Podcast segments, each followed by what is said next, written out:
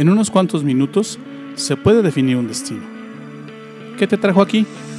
No lo sé, pero sí sé que estos pueden ser los mejores minutos de tu día. Soy Luis Bustos, te doy la bienvenida. Esto es Despierta Laguna.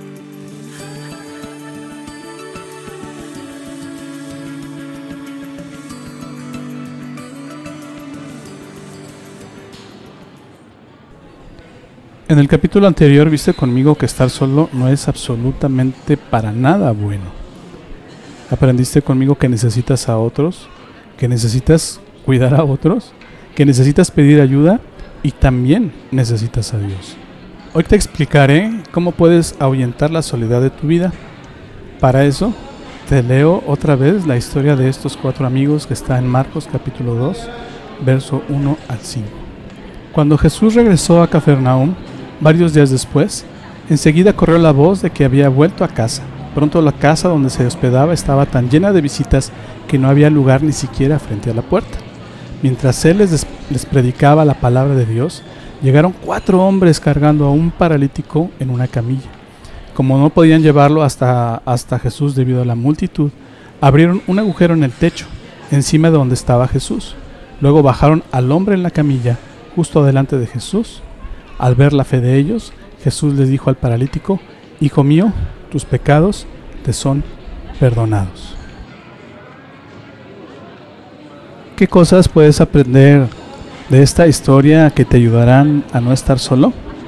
Déjame, te digo una. Cuida a la gente a tu alrededor y en especial a tus amigos. La historia que te acabo de leer y en la que está basada esta serie habla de que los cuatro amigos y el paralítico actuaban en grupo. O sea, ellos eran pandilla. Ellos actuaban juntos. Y esto me hace pensar que de alguna manera tenían algún tipo de relación tan especial que los hacía hacer este tipo de cosas. Y quiero pensar que era un grupo en donde se cuidaban mutuamente. Tal vez tenían algún tipo de pacto, no sé, tal vez, tal vez a lo mejor trabajaban juntos o tenían intereses eh, similares y eso es lo más, lo más seguro. Que ellos habían hecho ese pacto y que en este instante ellos estaban tomando a su amigo que estaba pasando necesidad y lo estaban ayudando, lo estaban cuidando. Era su amigo y lo estaban cuidando. ¿Cómo cuidas a tus amigos? Déjame te doy algunos consejos. Primero, conoce sus necesidades. Tienes que aprender a ver qué es lo que ellos están pasando, qué es lo que ellos están sufriendo y cuáles son sus necesidades. Jesús nos da un ejemplo de lo que él hacía. En Juan, en el Evangelio de Juan capítulo 9, verso 1 dice, al pasar Jesús vio a un hombre ciego de nacimiento. El Señor Jesús veía, el Señor Jesús observaba. Y muchas veces tú vas a encontrar en la escritura que el Señor Jesús estaba atento a la gente, los veía constantemente, veía a sus discípulos, veía a la gente con la que platicaba, veía a la gente a la que le enseñaba. Y otra cosa que el Señor Jesús hacía está en Marcos capítulo 10, verso 51. Dice, respondiendo Jesús le dijo, ¿qué quieres que te haga? Y el ciego dijo, Maestro, que recobre la vista. El Señor Jesús veía, pero también el Señor Jesús preguntaba. Él era proactivo en conocer la necesidad de sus amigos, la necesidad de la gente a la que estaba sirviendo. Y eso es algo que tú y yo tenemos que hacer, conocer las necesidades de la gente que está a nuestro alrededor, conocer sus estados de ánimo, conocer las señales de tu amigo, conocer las señales de tu familia, conocer las señales de la gente que quieres, saber si está sufriendo, saber si está alegre, saber si tiene alguna preocupación y no quedarse con la duda, preguntarle qué tienes, qué te pasa, qué te está sucediendo. ¿Qué otra cosa puedes hacer para cuidar a la gente a tu alrededor? Escúchalos siempre sin juzgar. Escúchalos siempre sin emitir juicios. No emitas juicios sobre su comportamiento ni sobre sus palabras. Observa. Escúchalos. A veces el amigo lo único que necesita es que alguien le ponga atención y que, alguien escuche sus necesidades o escuche su problemática. En, Juan capítulo 9 versos 1 al 3, ahorita hace rato leímos el primer verso, dice esto, una vez Jesús estaba caminando y vio a un hombre que era ciego de nacimiento. Sus seguidores le preguntaron, Maestro, ¿este hombre nació ciego? ¿Quién pecó? ¿Él o sus padres? Jesús le respondió, no es que hayan pecado ni él ni sus padres. Este hombre nació ciego para que en él se muestren las cosas grandes que Dios puede hacer. El Señor Jesús no estaba juzgando a este ciego ni estaba diciendo que él era ciego porque había pecado, que era el prejuicio que tenían en aquel entonces, veían a una persona enferma y la señalaban y le decían en, los tiempos de Jesús, esa persona pecó, por eso se encuentra así. Y a veces así tratamos al amigo, en lugar de decirle, te entiendo, te, entiendo, te comprendo, estás pasando por dificultad, te voy a ayudar, le decimos, ya ves, yo te lo dije, ya ves, porque te comportaste así o porque hiciste tal o cual cosa es que te está pasando eso. No juzgues al amigo, no es necesario juzgarlo, es escucharlo Juan capítulo 8, versos 10 y 11, dicen lo que el Señor Jesús le dijo a una mujer, a una mujer que todos consideraban pecadora y a una mujer que todos consideraban que era lo peor de lo peor. Fíjate lo que dijo. Jesús se puso de pie y le dijo, mujer, ¿dónde están ellos? ¿Alguien te condenó? Ella dijo, nadie, Señor. Jesús le dijo, tampoco yo te condeno Vete y de ahora en adelante no peques más. Escucha siempre sin juzgar a tus amigos. Escucha siempre sin juzgar a la gente que, que amas. Es muy probable que tengas razón en emitir un juicio y que a lo mejor tu juicio sea certero. Pero lo que ellos necesitan no es que les digas que están mal. Lo que ellos necesitan inicialmente es simple y sencillamente que los escuches. ¿Qué otra cosa puedes hacer para cuidar a la gente a tu alrededor y en especial a tus amigos? Da lo mejor de ti para ellos.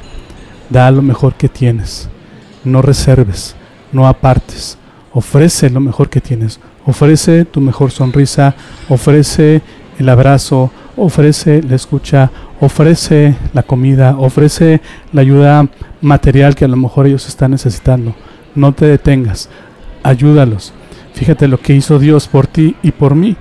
En Romanos 8:32 dice así, si Dios no se guardó ni a su propio Hijo, sino que lo entregó por nosotros, ¿no nos dará también todo lo demás?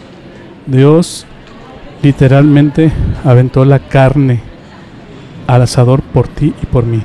Aventó la casa por la ventana por ti y por mí. Es un ejemplo que podemos seguir. El Señor Jesús lo hizo por sus propios amigos, por los discípulos y por la gente a su alrededor y por ti y por mí. Él dio lo mejor, dio su propia vida por ti y por mí. ¿Qué otra cosa puedes hacer para cuidar a la gente a tu alrededor? Aprende a dar sin esperar nada a cambio. Aprende a dar y, y a soltar y dejar que lo que tú diste, que lo que tú hiciste, simple y sencillamente sea de ayuda y sea de bendición, así tal cual, para tus amigos y para la gente a tu alrededor. Marcos 4:26 dice unas palabras del Señor Jesús. Dice, Jesús también dijo, el reino de Dios es como un agricultor que esparce semilla en la tierra. Día y noche, sea que él esté dormido o despierto, la semilla brota y crece, pero no entiende cómo sucede. La tierra produce las cosechas por sí sola. Primero aparece una hoja, luego se forma la espiga y finalmente el grano madura. Tan pronto como el grano está listo, el agricultor lo corta con la hoz porque ha llegado el tiempo de la cosecha. De la misma manera como el Señor Jesús habla así de la semilla, así habla también de lo que tú haces por la gente a tu alrededor. Cuando tú te desprendes, cuando tú escuchas, cuando tú te enfocas en conocer la necesidad de tus amigos, cuando tú das lo mejor de ti y lo haces sin esperar nada a cambio, ¿qué crees que pasa? Hay cosecha. ¿Qué crees que pasa? Hay resultados. ¿Qué crees que pasa?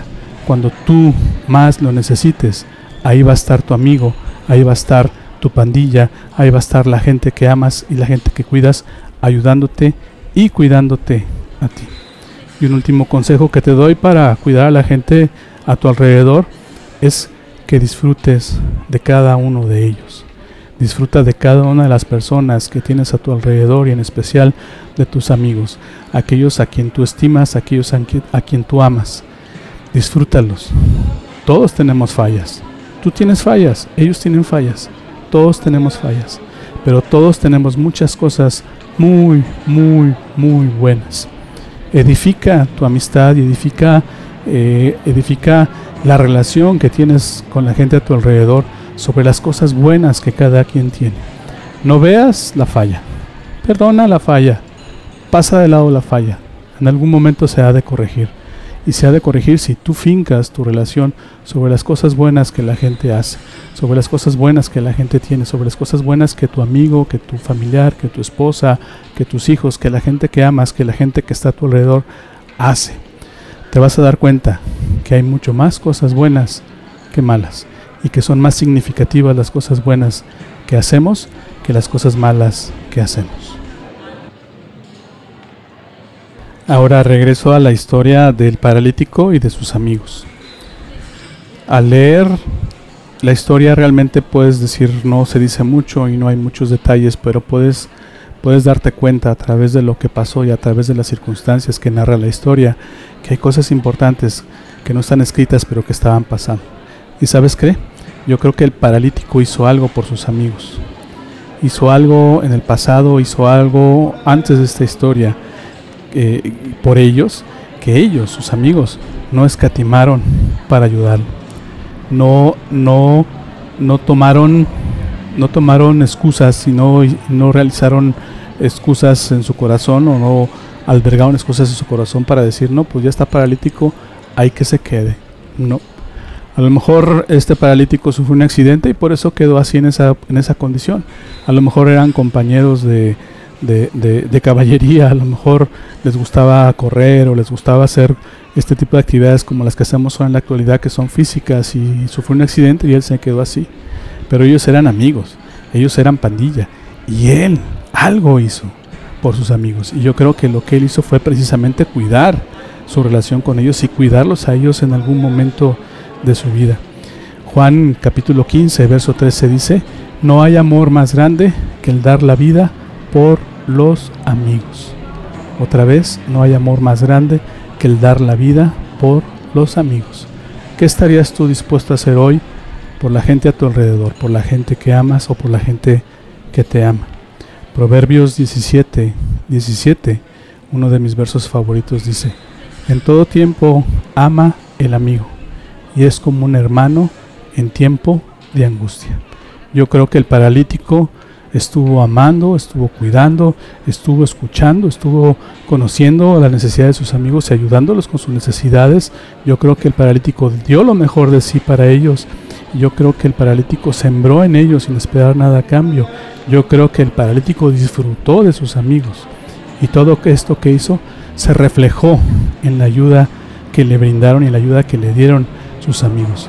Ellos no les importó las circunstancias, no les importó que no había cómo entrar, ellos buscaron la forma, se las ingeniaron para llevar a su amigo delante de Jesús, para que su amigo saliera de la condición en la que se encontraba. Tengo que hacerte esta pregunta. ¿Qué has hecho últimamente por tus amigos? ¿Qué has hecho últimamente por aquellas personas que cuentan contigo? Por aquellas personas que te han ofrecido su amistad, que te han ofrecido su apoyo, que han estado a tu lado en los momentos difíciles. Y pueden ser los amigos, puede ser tu papá, tu mamá, tus hermanos, pueden ser tu propia esposa, tu jefe en el trabajo o tu vecino. ¿Qué has hecho por ellos? Te reto, te reto en este momento a que hagas algo por ellos y a que cuides tu amistad y tu relación con ellos especialmente en esta temporada tan complicada que estamos viviendo con la cuarentena.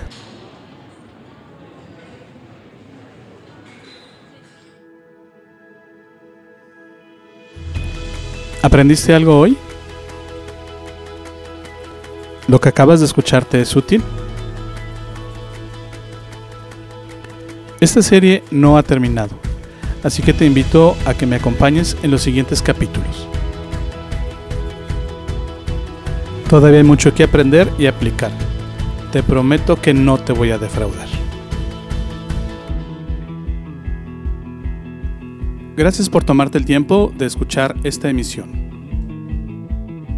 Yo no creo que estés aquí por casualidad.